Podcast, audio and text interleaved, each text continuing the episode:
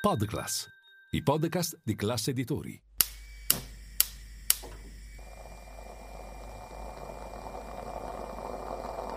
Buongiorno dal gruppo Classe Editori. Io sono Massimo Brugnone. Oggi è giovedì 12 gennaio e queste sono notizie a colazione, quelle di cui hai bisogno per iniziare al meglio la tua giornata.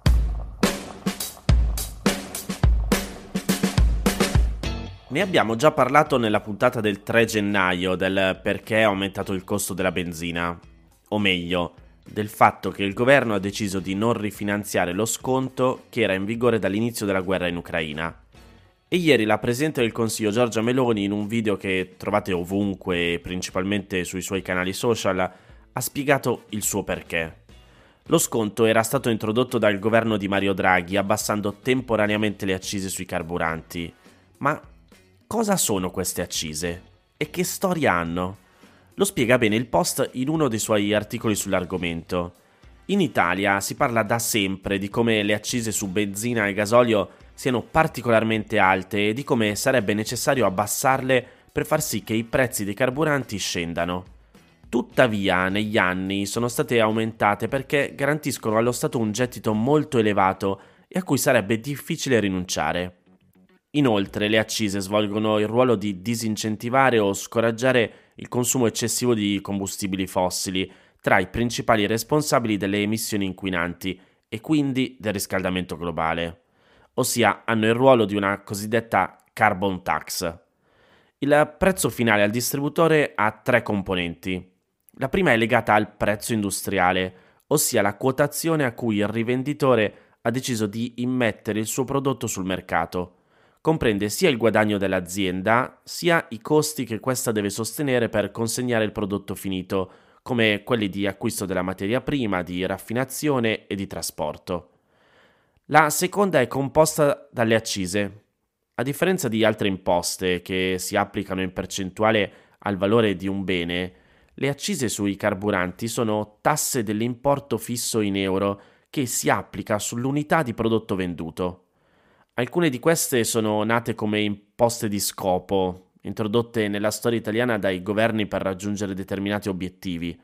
E nonostante molti di questi problemi siano ormai risolti o del tutto superati, le accise a loro collegate sono rimaste e nel tempo si sono stratificate.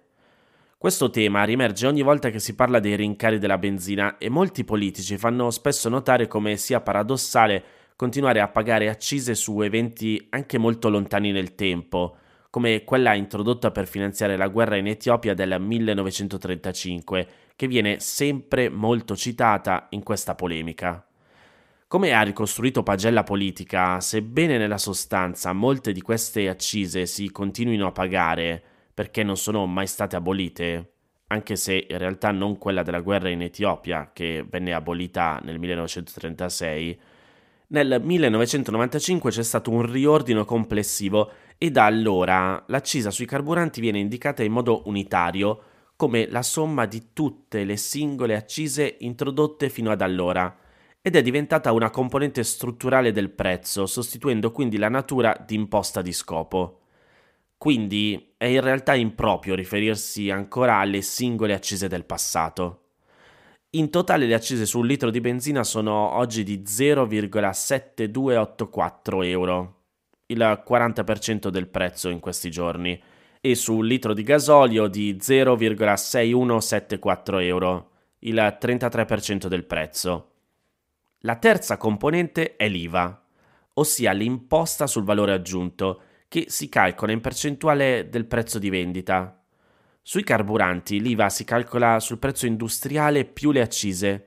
Di fatto è un'imposta su un'imposta, il che rende piuttosto rilevante il peso della tassazione sul prezzo dei carburanti e secondo l'ultimo monitoraggio del Ministero dell'Ambiente e della Sicurezza Energetica, l'IVA e le accise ammontano complessivamente al 58,2% sul prezzo della benzina e al 51,1% su quello del gasolio.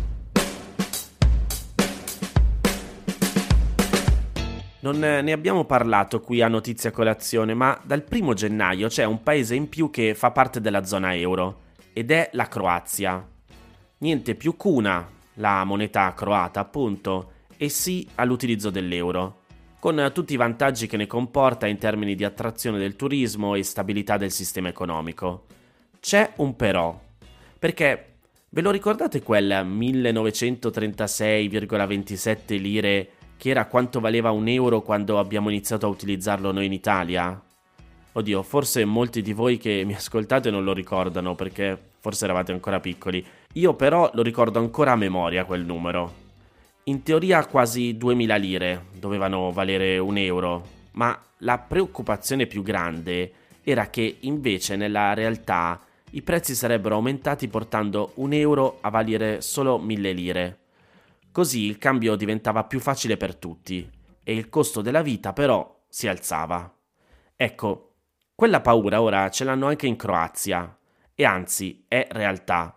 L'Associazione per, la dei, L'Associazione per la protezione dei consumatori ha affermato che gli acquirenti hanno segnalato notevoli aumenti dei prezzi, in particolare per caffè e prodotti da forno, probabilmente perché i prezzi sono stati arrotondati verso l'alto quando sono stati convertiti. Sembra appunto che si sia verificata un'ondata di prezzi arrotondati al rialzo. Ad esempio, un caffè in un bar che sarebbe dovuto costare con il cambio 1,09 euro ora viene spesso arrotondato a 1,20 euro o addirittura a 1,50 euro. Come spiega il legale dell'Associazione per la protezione dei consumatori, l'articolo 8 della legge sull'introduzione dell'euro indica chiaramente che il prezzo non deve essere aumentato a causa della sua introduzione.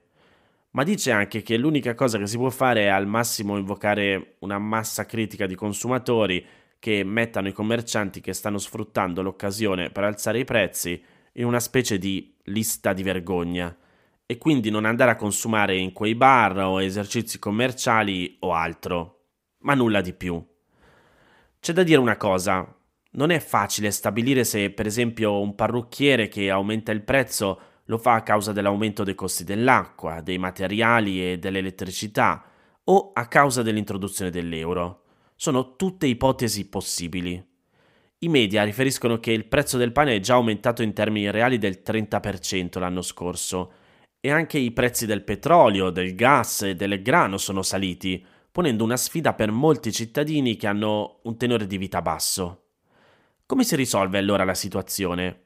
Da quanto riportato dall'ANSA, il primo ministro ha detto che non esiterà ad intervenire e tra le possibili soluzioni si parla di aumenti di tasse e imposte mirati, abolizioni di sussidi per gas ed energia, oppure anche il congelamento di prezzi per centinaia di articoli ai livelli di dicembre. Una storia interessante da seguire.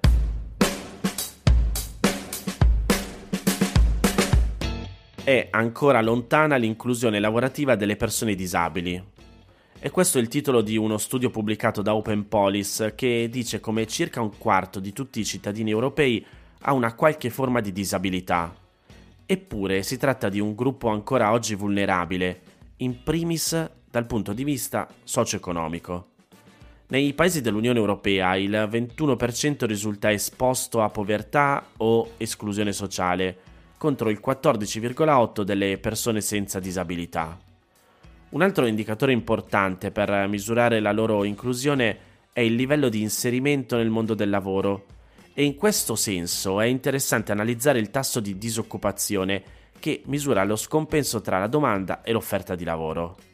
Mentre infatti gli inattivi, che pure non svolgono alcuna attività lavorativa, sono al di fuori della forza lavoro, i disoccupati sono coloro che vorrebbero lavorare e infatti cercano attivamente o desiderano un impiego, ma per una serie di ragioni non riescono a trovarlo. Una di queste ragioni, in un regime poco inclusivo, può essere proprio la disabilità. I numeri ci dicono che le persone con qualche forma di disabilità in Europa ammonta a circa un quarto di tutti i cittadini dell'Unione Europea. Sono 87 milioni. Certamente tra di loro ci sono persone che non possono proprio lavorare, ma è fondamentale garantire l'autonomia per tutti coloro che invece vogliono farlo. E da un punto di vista prettamente lavorativo, è utile anche fare riferimento al concetto di lavoro degno, elaborato dall'Organizzazione internazionale del lavoro. In tale contesto è definito degno un lavoro caratterizzato da presenza di opportunità, libera scelta dell'impiego, salario adeguato, nessun tipo di discriminazione, sicurezza sul posto di lavoro, trattamento rispettoso. Sono sei dimensioni che valgono per tutti, ma soprattutto per i gruppi più vulnerabili. Per quanto riguarda le opportunità lavorative la libera scelta di un impiego, è evidente che le persone con disabilità vengono ancora discriminate. Questo perché in tutti i paesi dell'Unione Europea il tasso di disoccupazione risulta più elevato tra le persone con disabilità rispetto a quelle che non ne hanno. Con oltre un quarto delle persone con disabilità in condizioni di disoccupazione, la Lituania è il primo paese in Europa, seguita dalla Grecia, che ha il 24% di persone con disabilità in condizioni di disoccupazione. Dati inferiori al 10% vengono invece riportati soltanto da Ungheria, Bulgaria e Polonia. L'Italia, con l'11%, è il settimo nell'Unione Europea a riportare il dato più basso. Vi metto lo studio con la classifica dei paesi e tutti i dati completi nel canale Telegram di Notizia Colazione.